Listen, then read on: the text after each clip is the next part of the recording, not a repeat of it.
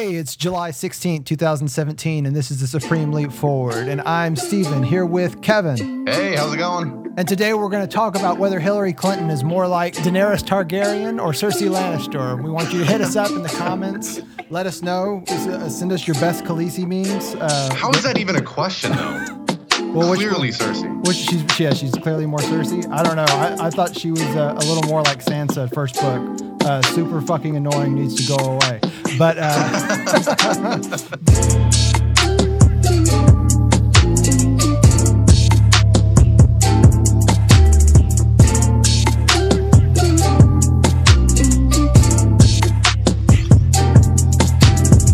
So hey, we're joined by uh, Chris. Chris, we've known you for like hundred years or so. Uh, At least. Yeah, Chris. uh, Chris Way too a, long. Chris is a uh, is a scholar on uh, on sort of feudal law. He uh, did a lot of this in in grad school and stuff, and so he's going to talk to us a bit about. Um, sort of the origins of, of, of law and feudal society, medieval society, uh, talk about uh, that that and its uh, and the rise of capitalism. Uh, he wrote a paper called "The Two Souls of Feudalism" that I have in front of me, and we will try to to get this posted online so y'all can take a look at it as well. Uh, Chris, what's going on? Not a lot, man. Uh, it's kind of weird that you have asked me to come on and talk about something that I have literally talked about with no one since leaving grad school. I mean, it's just generally probably the least uh, least interesting thing I could think of to talk to other people about. I mean, for them, for me, obviously, I like it, but uh, not a lot of people care about feudalism and well, specifically feudal law. No, it's boring. Uh, yeah, this is gonna yeah. be this is gonna be a bad episode. But, uh, but uh, I mean, we only discuss like the most riveting of subjects, like bankruptcy yeah. law, yeah, we, we find a way, uh, but we wanted to we really wanted to do this episode because uh, we wanted it to sort of coincide with uh, with the the premiere of the new season of Game of Thrones, which is out on t- which is out tonight. We're sort of uh, nerds for it, but we're like also anti nerds for comparing it to the present day. Uh, so that shit's the fucking worst. Uh, so so we, we we try to avoid that at all costs. But uh, from from a historical perspective, from uh, uh, you know learning about the War of Roses and stuff like that when when I was younger, and being friends with you guys certainly certainly helps drive my interest in that sort of thing. And so, so yeah, we've got this paper in front of us. We're going to get into that. And and you know, fuck, I didn't I didn't prepare quite as much for this episode as I wanted to because I got lost in a rabbit hole trying to find a medieval cover of Fake Love by Drake, and so I could so I could fit it into the to the show because that's what I do. Uh, and and I and I spent like two and a half hours uh, trying to find it, and I and I couldn't. So I wasted wasted a lot of time that I should have spent uh, preparing. And then also yeah, and and so also I'm also recording this episode from a hotel room because I'm in uh, I'm in Houston, Texas for a uh, the Advanced Criminal Law CLE. Uh, lawyers are required to do a certain amount of continuing legal education hours every year, and so that's what I'm here doing. And the reason I'm telling you that is because there's a uh, probably better than decent chance that my internet might drop in the middle of this conversation. So, so if, if anything like that happens, hopefully I'll be able to edit it to the degree that y'all y'all won't be able to tell. Uh, but yeah, first. Uh, before we get into the the main discussion and sort of our sub discussion, I, I, wanted to give kind of a note that, that Kevin and I had kind of discussed uh, off air. Um, we kind of wanted to explain why we haven't talked about uh, the the Muslim travel ban again. Oh yeah, and, the travel ban, yeah. And so uh, the the reason that I haven't brought it up and and kind of posted it as you know one of our discussion topics is because um, I didn't want I don't want to read too much into uh, the uh, Supreme Court's sort of summary opinion um, lifting uh, the uh, injunction as to certain aspects of the ban. I don't necessarily think that that uh, portends the eventual ruling, with the exception of uh, our old buddy Gorsuch and uh, and, and a few yeah, others. Well, I mean, there are a few things that can be read out of what happened, right? Like, well, we did um, get Gorsuch being, uh, uh, you know, laying himself down as the uh, absolute piece of shit that he uh, that he really is, and being being very clear that he's um, standing solid. He voted. I think I read that uh, he he. Um, uh, voted 100% with the most conservative justices on the court, Alito and Thomas. Right. Um, uh, in his uh, opinions so far. Um, but uh, and yeah, and so he laid he uh, Thomas and Alito and Gorsuch uh, wrote a concurring opinion with the court's majority opinion, and they said um, the um, well, I guess I should back up um, and sort of explain exactly what ha- what happened. The court was actually reviewing a preliminary injunction. So the lower lower court said we haven't actually fully reviewed uh, the ban, but before going through the full review process, we're going to issue uh, a preliminary injunction um, that stops it from going into effect while we go through the the long, uh, more extended process of actually reviewing it in full. Um, the so the uh, and that went up to the Supreme Court. The Supreme Court said, uh, no, the preliminary injunction's gone, except for uh, it has to apply to, um, or it can't apply to people who uh, have a bona fide relationship with uh, people inside of inside the United States.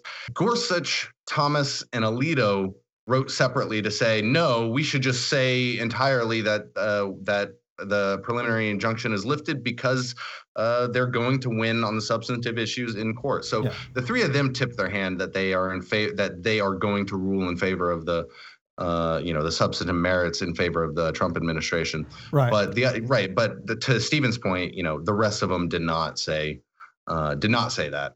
They yeah. just lifted the preliminary injunction, punted the, uh, the substantive issue till down the road, till after the 90 day period has already passed and the uh, ban will no longer be in effect, and hence the substantive issues will be moot by the time they actually reach the Supreme Court. Right. So the liberal justices uh, basically just said, We're cowards. The courts are not your solution uh, fix this yourselves. Yeah, and, and it is it is sort of uh, difficult from you know a, a left leaning standpoint because you do have those ostensibly liberal justices um, refusing to to rule on an, on the issue uh, of of great importance, while you have the right wing justices basically saying that this is within the purview of the executive, and so it would have been nice and ideal to have the liberal justices sort of um, act as a bulwark against that rationale, this sort of broad, overreaching executive that seems to comport with, uh, you know, the the right wing justices' ideology. Um, yeah, hashtag the resistance. but, but of course, you know, we, we we didn't we didn't get uh, we didn't get much resistance there. Uh, one of the things that always that, that, interests me in these sort of like I call it a preliminary ruling. I don't I don't really know what's what what's a better way to call it, but uh, where Justice Gorsuch uh, told us how he's going to rule on the eventual case if he gets there, uh, which is the one thing he said he couldn't do in the confirmation hearings because that could be a case he could eventually hear. So whereas the the liberal justices sort of stuck to that you know sort of uh, judicial canon of conduct where you don't give final rulings your your final opinion on matters pending or impending before the court. Uh, Judge Gorsuch decided that he didn't that that no longer applied to him. I guess now that he is a justice, and uh, and he could tell us exactly how he intends to rule on the eventual case. But you know, uh, that's uh, that's that's our boy, uh, and so so, so yeah, so that's why we haven't talked about that because uh, it's sort of up in the air and nothing really got settled to the degree that we felt uh, it would have been helpful for us to to readdress it. And I think we've already done like two fucking episodes on it, and I'm just sick of it. Yeah, uh, I know, no kidding. Especially since there's not any real updates. Yeah. Uh, but but the one thing that is that is happening uh, is uh, uh Donald Trump's going to be impeached because uh, because his old, old, old sonny boy Junior Junior he he's hooking up with with Putin in secret hotels or some shit. Uh, I, I, I, don't know. Donald the... Trump himself could uh, fucking be on video having sex with Vladimir Putin while promising to uh, hand the United States over to him, and it wouldn't fucking matter yeah. so long as the Republican Party saw their interests in uh, not impeaching him. He's not getting impeached. None of this matters. John McCain is still going to pass his agenda no matter what. Like, exactly. I just don't understand the the sort of liberal breath breathlessness over this stuff. Like they have no interest in, in actually accomplishing anything on on behalf of, of people in, in, in need right now of services. No, they just want to they just want to wag their finger and point out hypocrisy as if that's gonna fucking do anything instead of building up an actual resistance on the level of policy. But it's because they don't have a fucking policy to advocate for themselves. They're just they a just, vapid, shitty fucking brand that everyone hates. They just want to restore. They just want to restore the dignity of the office. That's really the only thing they care about. That's what the right. liberal. There's so much liberal hand wringing right now over just the lack of decorum shown by the president, and like no outrage over what he's actually doing or what the Republicans yeah. are actually doing. It's just it's no, all totally. about it's all about uh, how he spoke improperly and he made fun of someone. Like literally, the only thing that I don't care that he's doing right now is this lack of decorum. Yeah, right. Actually, That's the best thing about him. It's kind of endearing, of actually. Like if all yeah. he was doing was he was in there being a jackass and making the office of the presidency look stupid, I would say that he was awesome. But he's actually really seriously hurting people. right, well, right. You know? Yeah, no. If he, if he wasn't actually, you know, causing the death of people that that need health, access to healthcare services, then you know, I, I, would say he's done this country a great service just by you know ruining the mystique of of the White House. Uh, de, de West winging, uh, un, unjed Bartletting the White House. Yeah, no, that that that is a that we are in forever in his debt for that. Uh, but uh, the, I think the reason that, that the resistance is so toothless is because right now there is no there is no liberal agenda. There is no liberal uh, policy um, outlook because the only yeah. the only policy proposals that have any strength right now that have any uh, that that have any legs are things like universal health care, universal education. That's what people in the street are actually talking about. That's what people are organizing about. But the liberals are actually fundamentally opposed to those things. They're fundamentally opposed yeah. to those things. And so rather than come out in all out opposition to those things or to offer policy proposals that are uh, uh, contra- that would contravene those things. They just talk about Russia because it, it's easier it's easier than actually doing the work of politics mm-hmm. to to talk about compromat with Louise Mensch or some shit. Like it, it, the, the, it, it's just it's just easier, and they're they're liberals. The are, are the liberal establishment, whether it's media or uh, or or legislators or whatever, they're just vapid, they're stupid, and they're lazy. Every single one of them, uh, from from from Rachel Maddow to you know uh, uh every single one of them is just utterly useless useless. But uh, but anyway, that was that that's that's uh, that's the state of U.S. affairs. Now that we got, got that off our chest.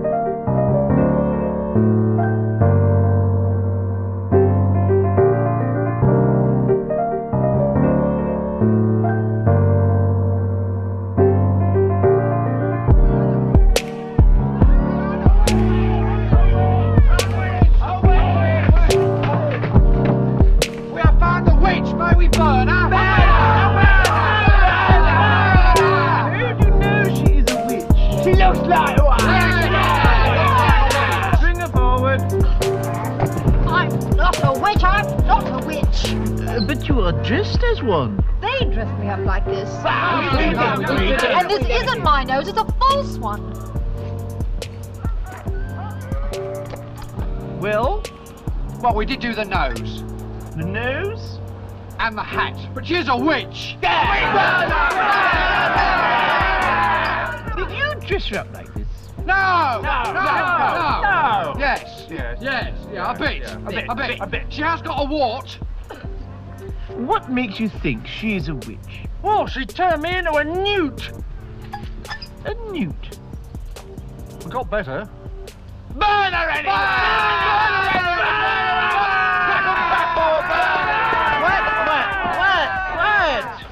There are ways of telling whether she is a witch. Are there? Oh, what are they? What tell us! Tell us! They hurt! Uh, tell me, what do you do with witches? Burn! burn them up! Burn! And what do you burn apart from witches? More witches! Wood! So, why do witches burn?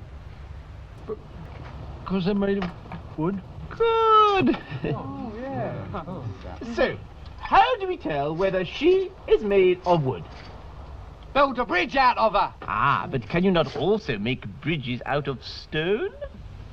Oh, yeah. yeah, cool. Uh, does a wood sink in water? No, no. No, it floats.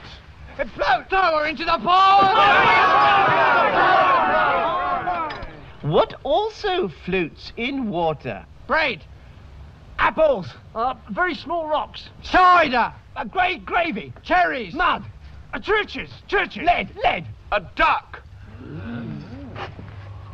Exactly. So, logically, If she weighs the same as a duck, she's made of wood. and therefore,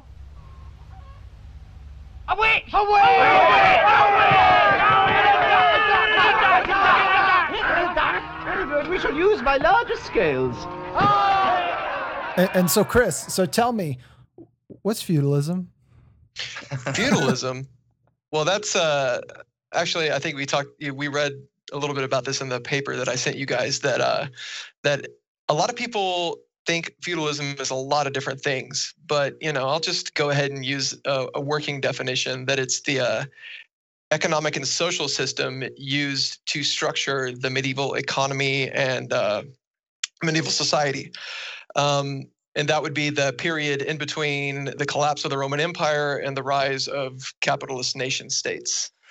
So uh, feudalism is can is a, a, multitude of different things, but it's mostly can be described as a system of relations between of personal relations between master and lord that helped organize society along a martial basis where a a- a knight would pledge fealty to his lord and uh, promise to do military service for him in exchange for a parcel of land that he would, uh, you know, be able to grow food and live off of. And that's essentially what feudalism is.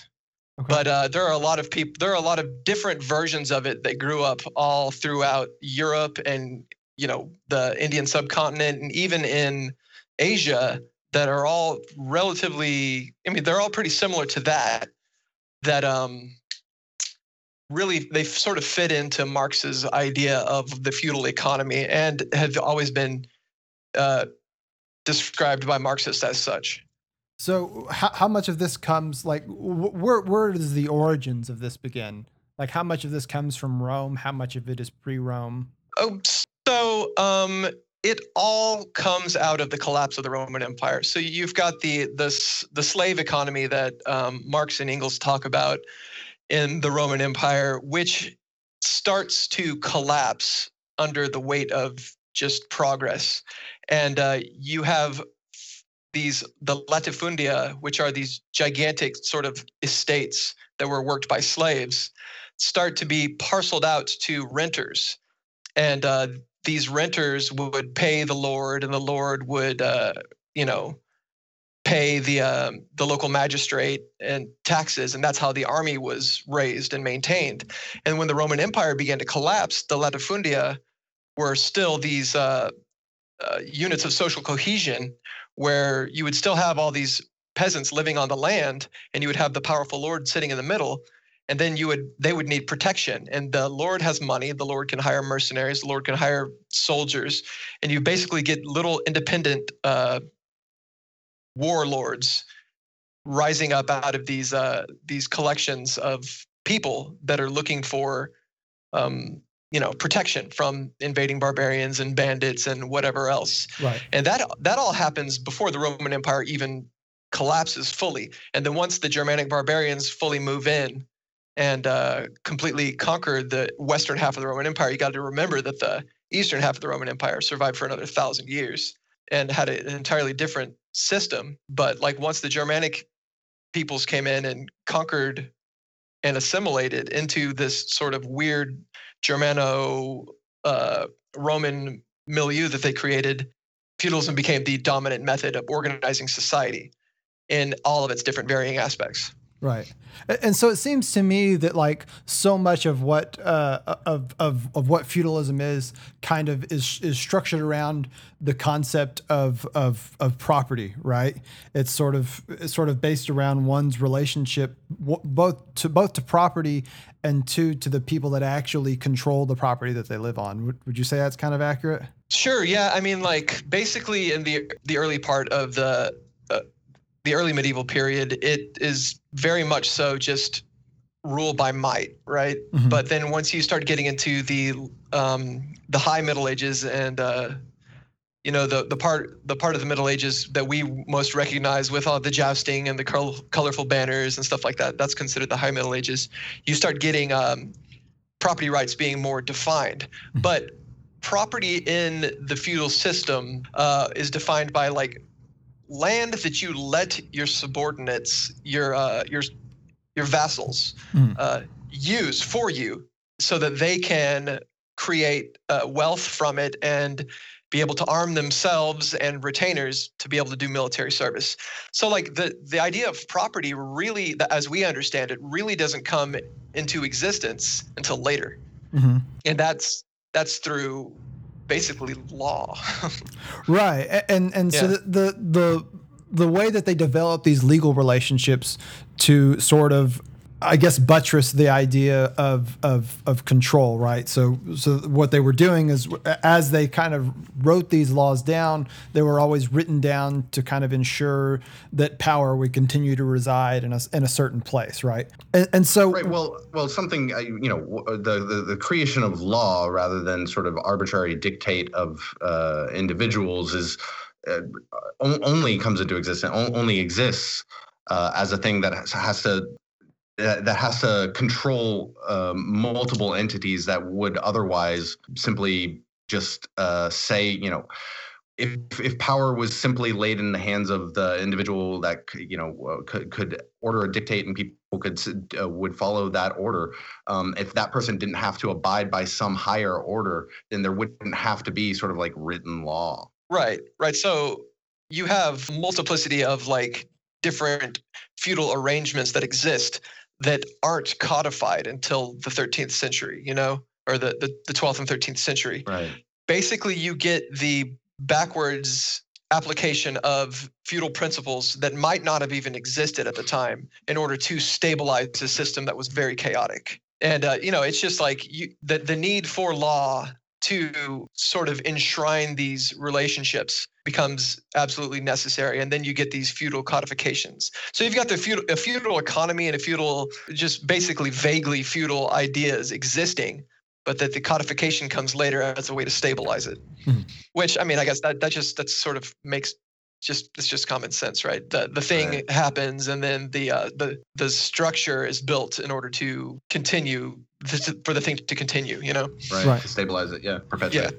And can you kind of explain uh, the transition under feudalism from a system that relied primarily on taxation, uh, evolving to a system that relies primarily on uh, on rent and tenancy? Well, um, when the bourgeois economy of the towns starts to become uh, you know more prominent and then you you get money and currency actually meaning something.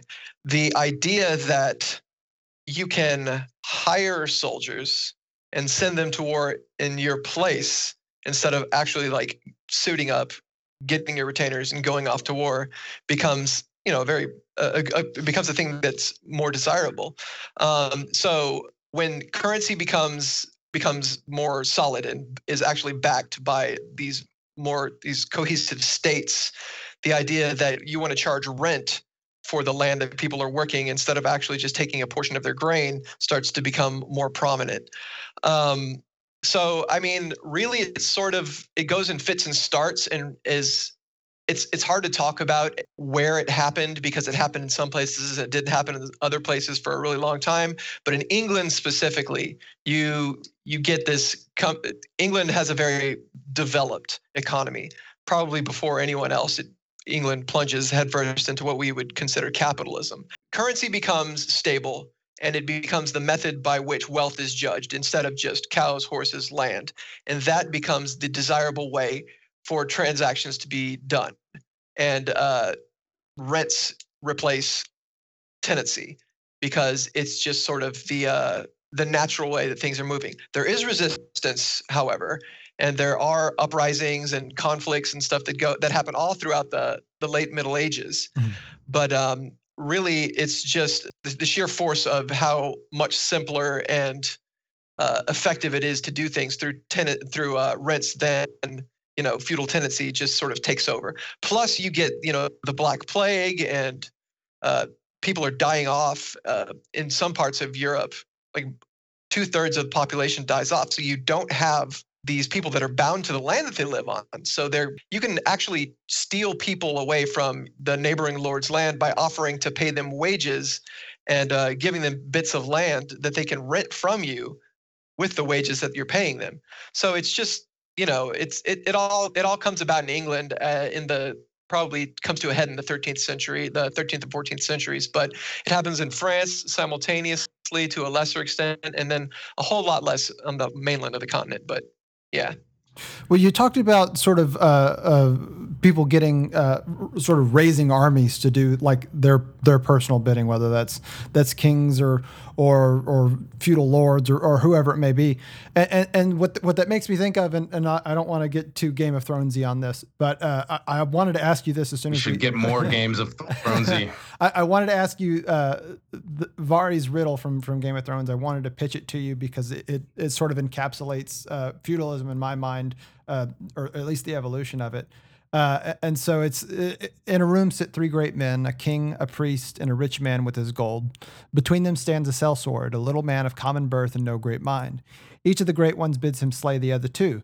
Do it, says the king, for I am your lawful ruler. Do it, says the priest, for I command you in the name of the gods. Do it, says the rich man, and all the gold shall be yours. So tell me who lives and dies. So, so answer that riddle for me. Uh, uh, Feudalism, who lives and dies? Um. Well, in reality, uh, everyone dies, right?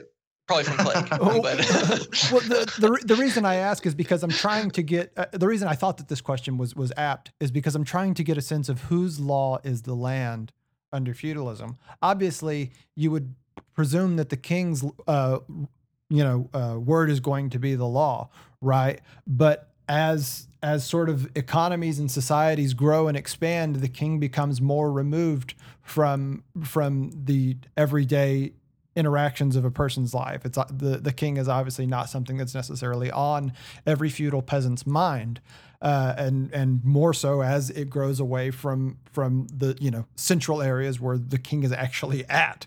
And so I'm just trying to get a sense of who who were the people listening to. Uh, who would they be inclined to listen to uh, more predominantly? The the word of the king that, that they're hearing via you know third parties, representatives, things like that.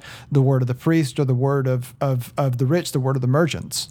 so, I mean, like, you depends on where you are and what time we're talking about. Because if you're in the Italian city states, the merchants are just as rich or richer than the uh, than the feudal lords, and they throw them out of Florence, Venice, uh, you know, Milan, and they create some. They they create oligarchies that are uh, not based on hereditary rights. So in those in those places, you know, the, the merchant, the merchant has the money, the merchant raises the army, and the merchant hires the pirates. And in uh, England, you have a very very strong England and the Norman states, like in in northern France, Italy.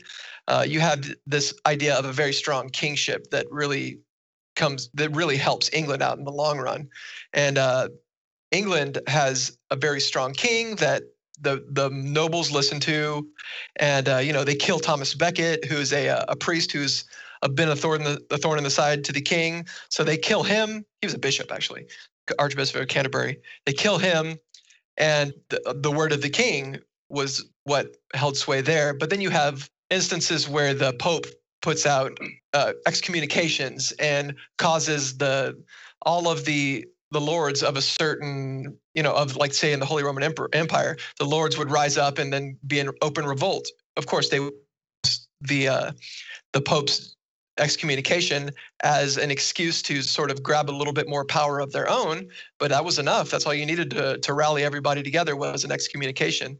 So i mean we like to think of medieval Europe as being the way that it was in medieval England, but it's just so diverse and it really depends on where you are and what time you're talking about. I was surprised that the merchants held sway in Italy, where I assumed that the Pope would have the biggest say. The Pope is actually a feudal lord in Italy and is vying for influence over the peninsula with the uh, city states there. So you've actually got a situation where you've got city states aligning, some aligning with the Pope, others aligning with the uh, the Holy Roman Emperor, who uh, is trying to buck the influence of the Pope over his own nobles. And then you've got the people like Venice is allying with uh, the Eastern Orthodox patriarch in Constantinople against the Pope. Never actually outright, no, not never actually outright defying him, like often outright defying the Pope, but uh, rarely ever coming to a point where there's an interdict, which is basically a wholesale excommunication of an entire city state. That happens every once in a while. But um, yeah, it's it's very much like you, people like to think of the Pope as being all powerful in the Middle Ages, but no, the Pope was very much a uh, a, a temporal lord, like a feudal lord and a monarch of a very small area that was able to have a far-reaching influence and have a lot of moral authority but nowhere near as much military and temporal authority as say maybe the like princes and potentates of Europe. Right. So, so, so, people weren't people weren't listening to Jude Law quite as closely as as, uh, as, as, as, as the young the young pope. yeah. Um, the the fact that someone outright just changed religions so they could divorce their wife kind of shows that there was room to defy the pope. You know. Right.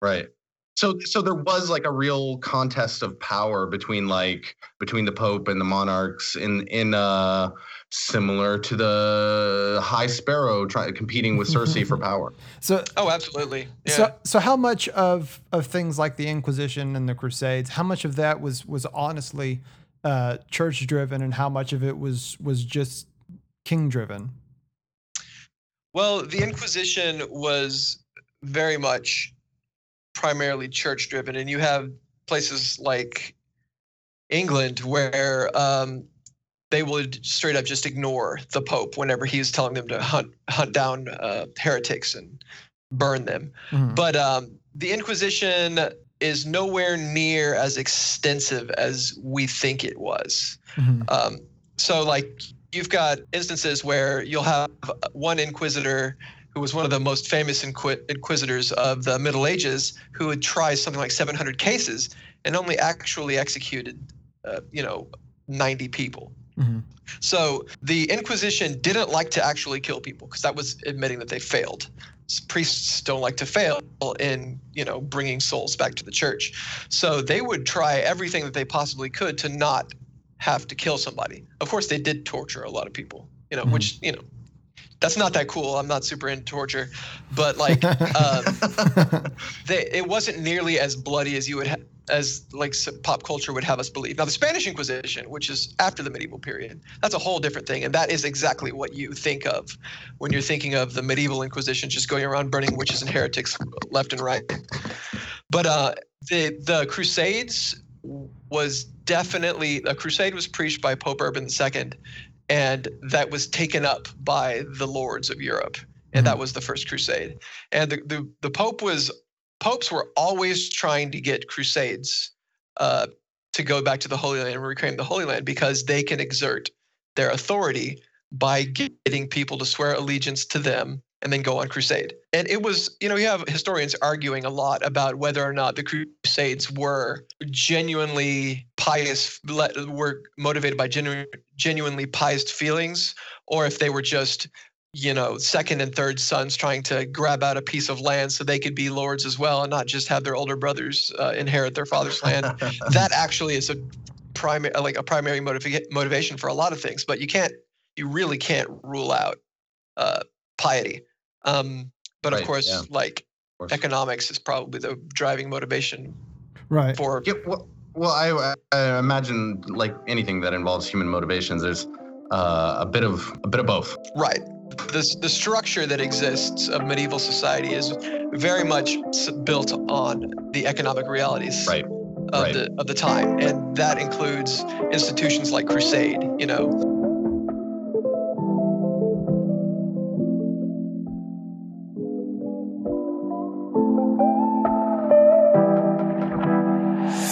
and my, my, my primary interest in this is sort of just someone who's interested in the law uh, is just about like where where law comes from how how law is created and and for whose for whose benefit. And so when I when I think of feudalism when I think of of, of medieval times the restaurant I think of uh,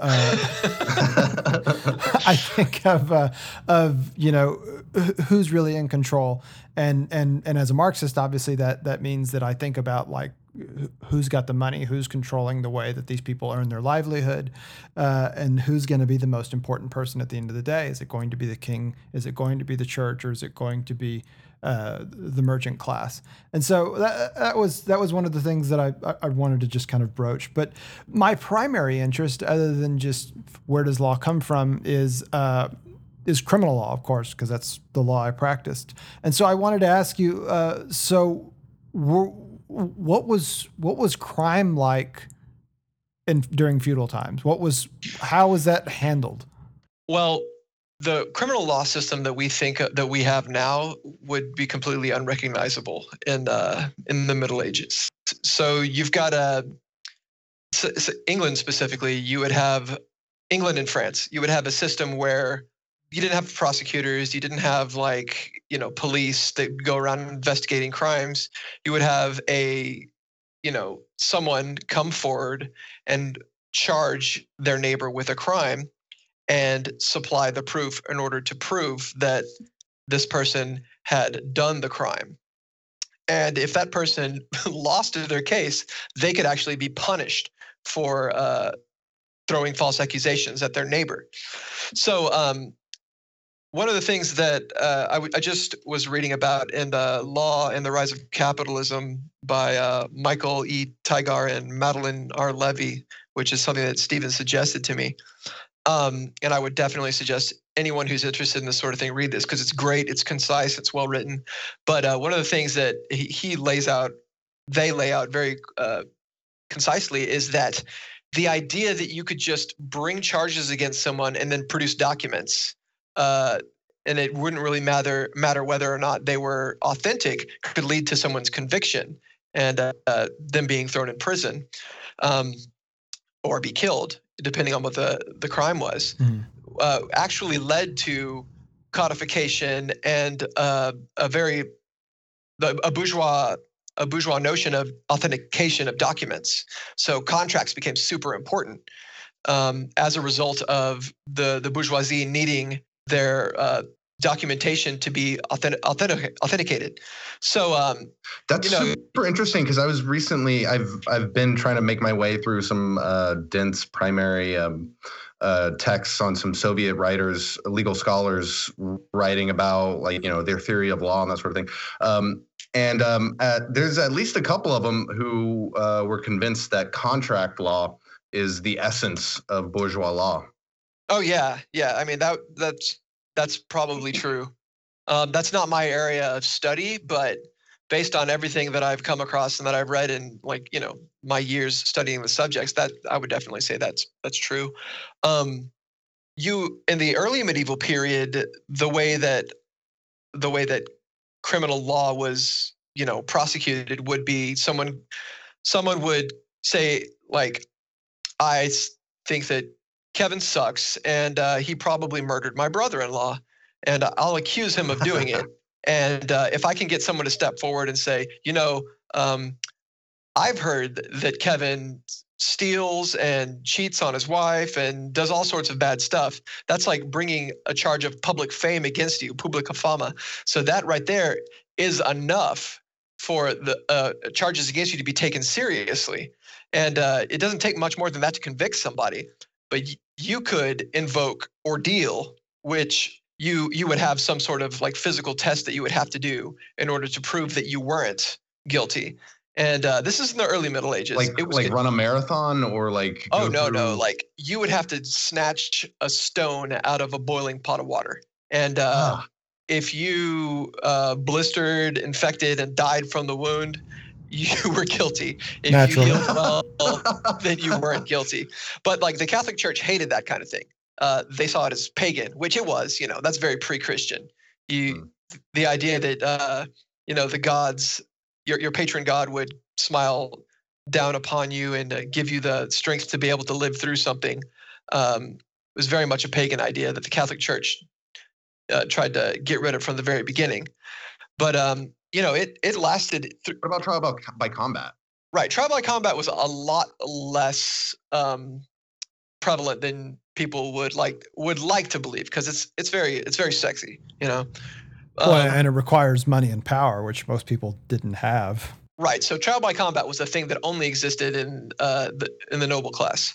You know, uh, trial with the trial by combat, say like in France, uh, you would have to appeal for a resolution through trial by combat, and that would have to be uh, approved by you know the the noble assembly for that to be able to move forward. And they didn't like that to happen.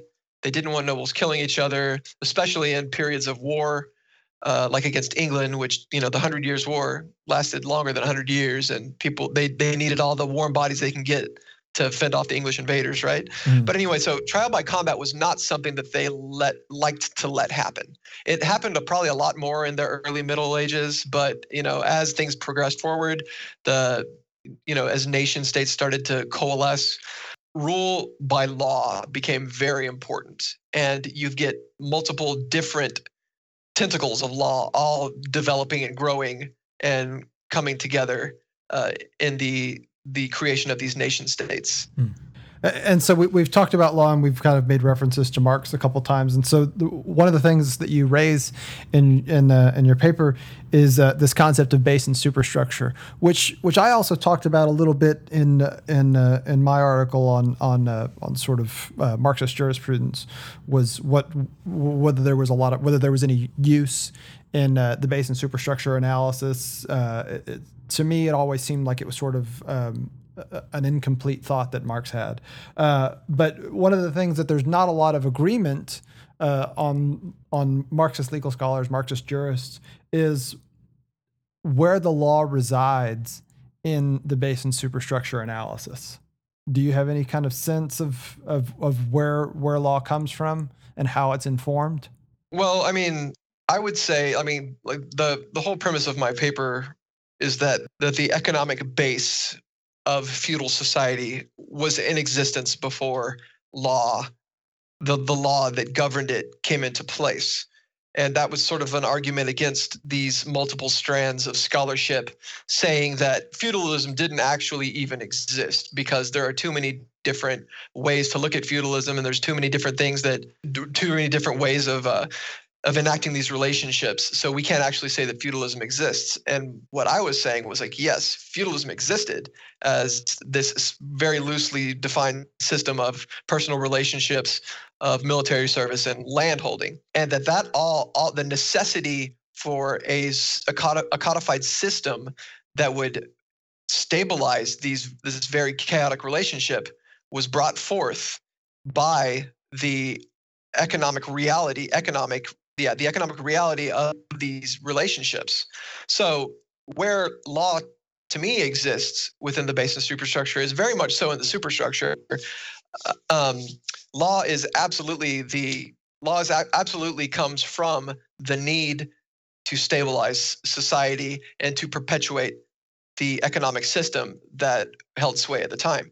And of course it's going to feed back into the base and alter the base you know you can alter the way th- the way that wealth is extracted by applying laws to the society.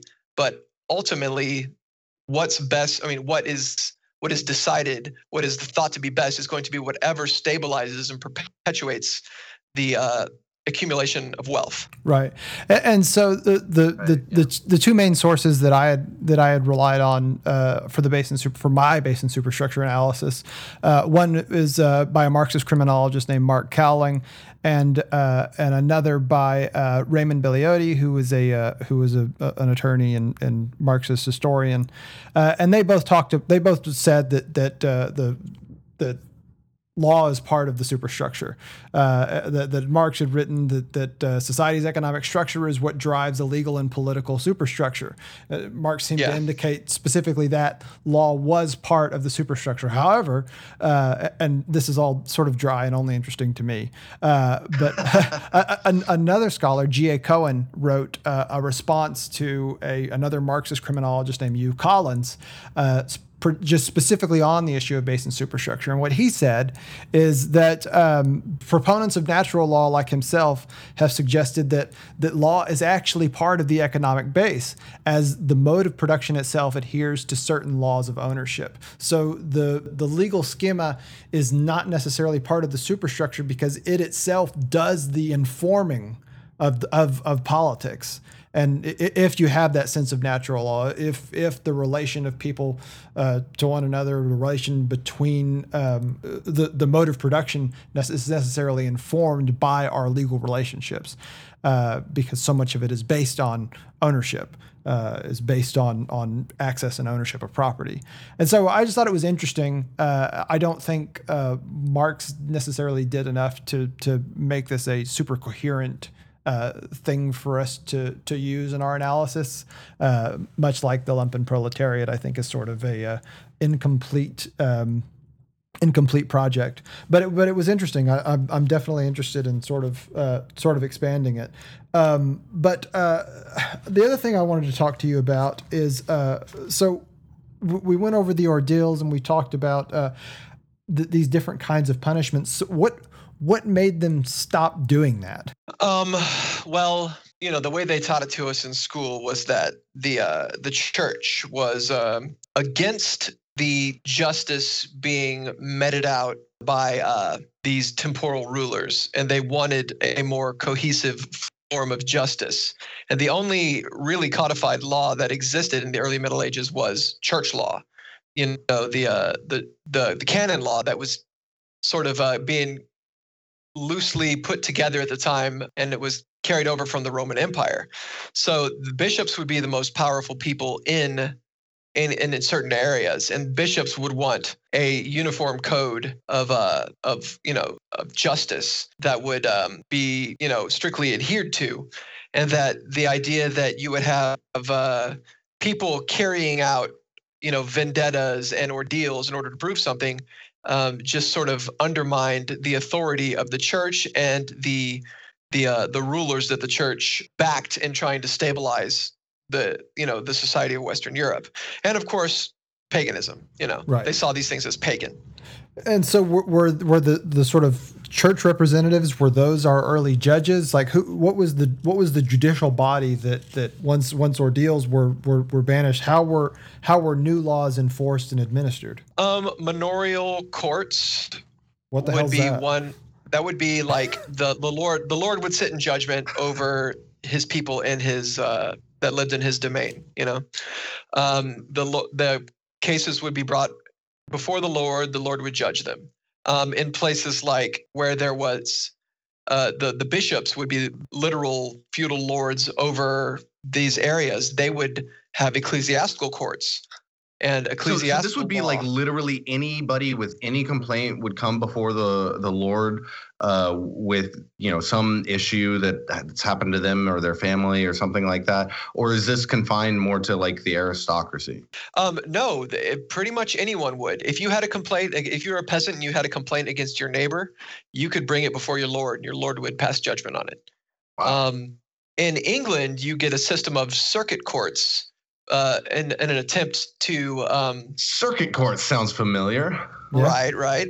In an attempt to sort of uh, stabilize and uh, make law uniform across the board, you get traveling judges who are who are lawyers appointed by the king to uh, deal out justice, and they would travel all around the kingdom uh, in a circuit and rule on judgments in the name of the king, sort of trying to take law out of the hands of uh, these individual nobles. And also, nobles could bring up cases against one another in these circuit courts. Right, and and that's and that's definitely where where we got sort of our early beginnings of uh, of our judiciary. Uh, the Supreme Court initially was, of course, a traveling court. Uh, the circuit courts that that that followed were were that they were circuit courts. They travel the circuit. Now the judges just sit in one place and never move. Uh, but the but but the but the judge who is the judges who have taken retirement status still sort of adhere to this uh, this circuit process. Retirement status judges, uh, you know, one minute are, are, are presiding over a case in uh, in in South Texas, and the next minute they're presiding over a case in Texarkana. And so uh, the, it's interesting that that sort of that, that sort of principle, in, in even a small way, uh, still still stands. It's still it's still useful. No, absolutely. For anyone that doesn't live in Texas, that the distance between South Texas and Texarkana is like, you know, like North Carolina to Maine. yeah. yeah, yeah, it's like half the country. It's, it's pretty. But I mean, that, that, that's uh, I mean, this, this is one of the, uh, like one of the one of the reasons that uh, the law is so bizarre and hard to follow and nothing makes sense and you need these spe- you know specially trained experts uh, with law degrees to explain to you what the hell the courts are talking about is because they're they're parsing these you know they're trying to count the number of fucking angels on the head of a pin uh, to parse the difference uh, between these byzantine rules and these bizarre ancient structures that are that that are that were developed long before anybody in contemporary society uh, was drawing anything up. Yet, for some reason, um, there's a, a, a serious there's a school of um, um, uh, legal theory that is uh, holds sway over uh, a, a, significant well a majority of the Supreme Court at this point, but a, a significant portion of the population um, that think that uh, all rules must adhere to the you know, or, the way that we conduct our society today must adhere to these rules drawn up by fucking you know kings lords right. yeah i mean and that's sort of lends uh, credence to the whole uh, idea that law is part of the superstructure is that you've got this you know vast number of conflicting rulings on similar cases that exist. And there has to be some sort of system to decide which ones you're going to, uh, you know, harken back to in order to provide the, you know, the, the code that you will carry forward. Because the the law that existed in the Middle Ages, common law in England specifically, which is what you know we use here in the United States, was total fucking chaos. It was, you know, you know, the idea of precedent is is what mm-hmm. drives common law. So if you could get away with something back then, you can make make a case for getting away with it now. You right. know? Right. And which is right, exactly total insanity. But you know, yeah, as, total, as a it's, it's total insanity. Especially, it's uh, you know, I I studied a bit of environmental law in school. I don't you know do anything with that uh, now, but uh, but I studied a bit of it, and the entirety of all of this stuff it really p- puts things into stark contrast because envir- issues that confront uh, environmental issues that confront society today are new. These are novel problems. These are novel issues, and when people uh, are, are uh, plaintiffs are bringing cases to try to like argue that common law protects this and doesn't protect that, you end up with these bizarre rulings that go all over the place because um, you can convince a conservative justice um, that to rule in your favor if if you can fit it into these old uh, paradigms, these old narratives about you know what is protected and what's not protected, and these categories, these things that these conservative justices are uh, obsessed with are just it's so weird. It's so ill suited to the modern world to the realities of the modern society that we live in and the problems that we're confronted with. Yet they they they hold these up like the ironclad rule of of reason and nature itself. Right. Yeah. And this sort of like really kind of hits at the heart of, of one of our major critiques kind of throughout the show is sort of against originalism, against uh, that that originalist um, uh, interpretation of the Constitution. And so I'll, I'll post this along with uh, with in the show notes. Uh, but Michael Tigar, who who wrote the book that Chris mentioned earlier, Law and the Rise of Capitalism, he wrote a, uh, a law journal article in July 2015 for the uh, Akron Law Journal, and it's titled uh, "The Original Understanding and the Con- Original Understanding and the Constitution," and it sort of talks about uh, why originalism is sort of a bankrupt um, mode of interpretation, not just via the Constitution, but via all law in general. And uh, I'll, like I said, I'll post this in with the show notes. But I wanted to read his uh, his concluding passage because uh, it's awesome, and he's he's clearly uh, uh, would would probably like this show, and we need to get him on. he said, uh, yeah. he said, and I know this. Keep on smoking that originalist weed and it'll stunt your intellectual growth and make you a toady and not an advocate. There are voices out there asking for justice. It will not do you any good to stand on your balcony and say, let them eat original pie. To be a lawyer means to accept the challenge of figuring out what the Constitution means. You will soon take an oath to that effect. And because you are a lawyer, you will have to take responsibility for whatever you decide the Constitution stands for. Which side will you be on? Which century will you be in?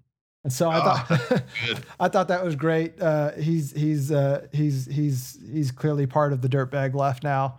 Uh, he'll be great. Uh, but at any rate, uh, so yeah. So Chris, I really want to thank you for coming on, having this conversation with us. Uh, I Wait, hope- wait, wait, wait, wait. Hold Oh, on. Go ahead. Where does the War of Roses enter into it? And give draw me the parallels for Game of Thrones. Where, I mean, where does the War of Roses enter into law?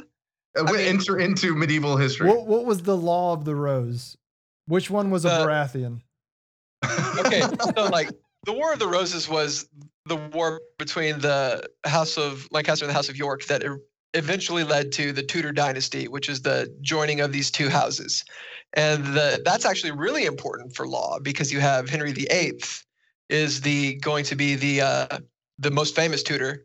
I don't know. I guess Elizabeth's pretty famous as well. But anyway, Henry VIII is going to absolutely kick feudalism in the balls and drag the bourgeoisie up in order to prop him up, which makes England the most wealthy and powerful uh, state in early modern Europe because of their full fledged embracing of the bourgeoisie as a rising class, which helps sort of give Henry his absolute power and thumb his nose at the nobles and uh, strip them of their power Mhm. and uh, eventually create this this state, this absolute monarchy with the bourgeoisie at the direct, uh, directly underneath the king, and the sort of meritocracy that comes up uh, in its wake. And then uh, they have to destroy this monster that they've created with, you know, Oliver Cromwell and, you know, the English Civil War, and eventually sort of settle into this constitutional monarchy that we recognize now.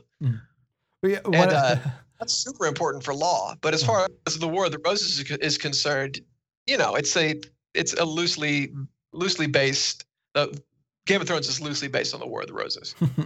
Yeah. So uh, toward uh, toward the end of, of your of your piece, you you wrote that uh, private landhold private landholding uh, ceased to be a trapping of power, and itself becomes the nature of power. And uh, I, I thought that was interesting because um, that that really sort of identifies the uh, the origin of, of landowning as the predicate for rights under the United States Constitution because uh, uh, in, initially that was that was who it applied to uh, that sort of land ownership being um, the the starting point for your ability to exercise your rights and understanding Oh, yeah. you know how it's it's feudal origins I guess Right. Yeah. Absolutely. It was the extension of the ability, uh, the st- extension of the ability to own land to like the mass of commoners in this period that really sort of elevates the bourgeoisie to the new ruling class of England and then you know the world eventually. And But yeah, so- absolutely. And so date date can you date that uh, that period in which uh, there was that transition to uh, private ownership of land rather than like sort of uh, uh, uh, feudal lord ownership and then uh, agrarian tilling by the common?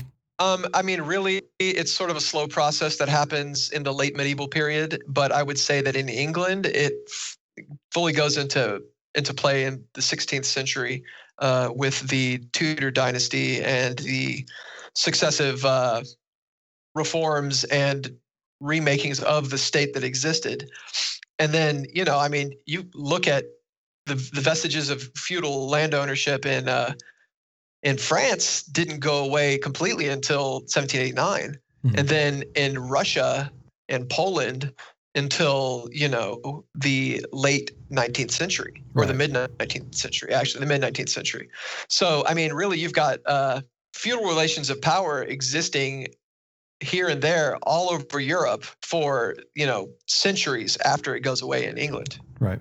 Yeah, uh, uh, it's just sort of interesting the way uh, the way our, our constitution sort of bears the uh, the lowly stamp of its origin. Um, Right. but uh, but I mean, I, I think that it's something that we we often do as leftists is throw the baby out with the bathwater and refuse to acknowledge Yeah. uh, the bourgeois revolutions and all of their short with all of their shortcomings as being progressive. We look at um, the, the the American Revolution and think, oh yeah, those are all a bunch of slaveholders. Yeah, that's true. A bunch of them were slaveholders. Not all of them were slaveholders, but the founding fathers moved the epoch, the bourgeois epoch forward and brought about ideas like like suffrage, universal suffrage, and uh, ideas that could have never existed under feudalism. I mean, you had to have the desacralization of monarchy in order to bring forward ideas that would eventually they could eventually result in the wholesale liberation of humanity. Um, they couldn't have happened happened without reactionaries like you know Martin uh, Martin Luther and Yeah. John Calvin mhm. and people that we consider reactionaries but are revolutionaries at the time were people like Oliver Cromwell who was a right bastard obviously but you know was was a driving force in pushing society forward so yeah i mean like sure thomas jefferson was a slaveholder thomas jefferson actually also la- laid the foundation for the abolition of slavery you know Right. Yeah, So- I don't. I don't really care too much about the founders, except for uh, Thomas Paine, who is unimpeachable in my mind. But uh, What is this? say- what is this call for nuance and complexity? but uh, I love I love hitting uh, you know strict constitutionalists over the head with uh, Thomas Paine because they love to defend the slaveholders, saying, Mm-hmm. "Well, you know, you just don't understand because that's the way things were at the time." I'm like, Thomas Paine, motherfucker, read what he wrote about slavery. well, know? and even Madison to a degree uh, was. Oh, yeah. Was you know. Adams as well as an abolitionist. Yeah, and and Madison particularly was was super anti originalist intent. Like he, he said it- when when he was president, he was like, even now the Constitution has a different meaning than it was when I fucking wrote it myself. So Yeah. So- They talk we all got, framers' uh, original intent. yeah. I I hear that this Alexander Hamilton guy was really hip and cool though. you Oh know? yeah, yeah. Like, I, I heard he I've been- rapped. I heard. I heard. Yeah, he, that's true. he was. Uh, He was he was real cool. A very uh, a very likable figure. You know, a very just a, likable. just a real hip guy. very yeah, I mean, very I- normal. I I hear uh, I hear he's real popular with uh, with with Mike Pence and and the rest of the ghouls. Uh, Yeah, he wrote a musical, right? Yeah, he did write He a did, he musical. did. Uh, that that was a thing that he did that was not done by weirdos later on in life. Uh, he invented hip hop. That's pretty cool. I always thought it was like a you know you know black urban thing, but it turns out it was a, a white guy. Yeah. You know, yeah, th- there's there's your western there's your western chauvinism. Uh, Matt Oh, yeah. Matt Forney and Gavin McInnes rejoice, but uh, but anyway, so so yeah, Chris, thanks so much for coming on. I really appreciate it. Uh, had a great time. Hope uh, hope everybody else uh, enjoys this as much as we did putting it together. Uh, thanks for giving me a chance to talk about something that like literally no one ever lets me talk about. Like it's it's probably been since grad school that I actually sat down and have a conversa- had a conversation about this sort of thing. Yeah, well, there's you and maybe like four other people on the planet who care about uh, about medieval history. well, that, Oh, I know. I was like, that don't just live at Ren fairs. oh right. Well, those people don't actually care about medieval history. Those You know, Yeah. I mean, as much as I love a Ren Fair, you know, it, it's Yeah. they don't care about the the historicity of it. You know, It's like fantasy and dress up. They yeah. just want to LARP. right? I mean, dead. I, I see more Deadpool and Thor's than I do like actual like, period costume. But yeah. But anyway, thanks, man. I really appreciate it. Y'all take it easy. All right. Thanks, Chris. We'll see you. Absolutely, man. Thanks.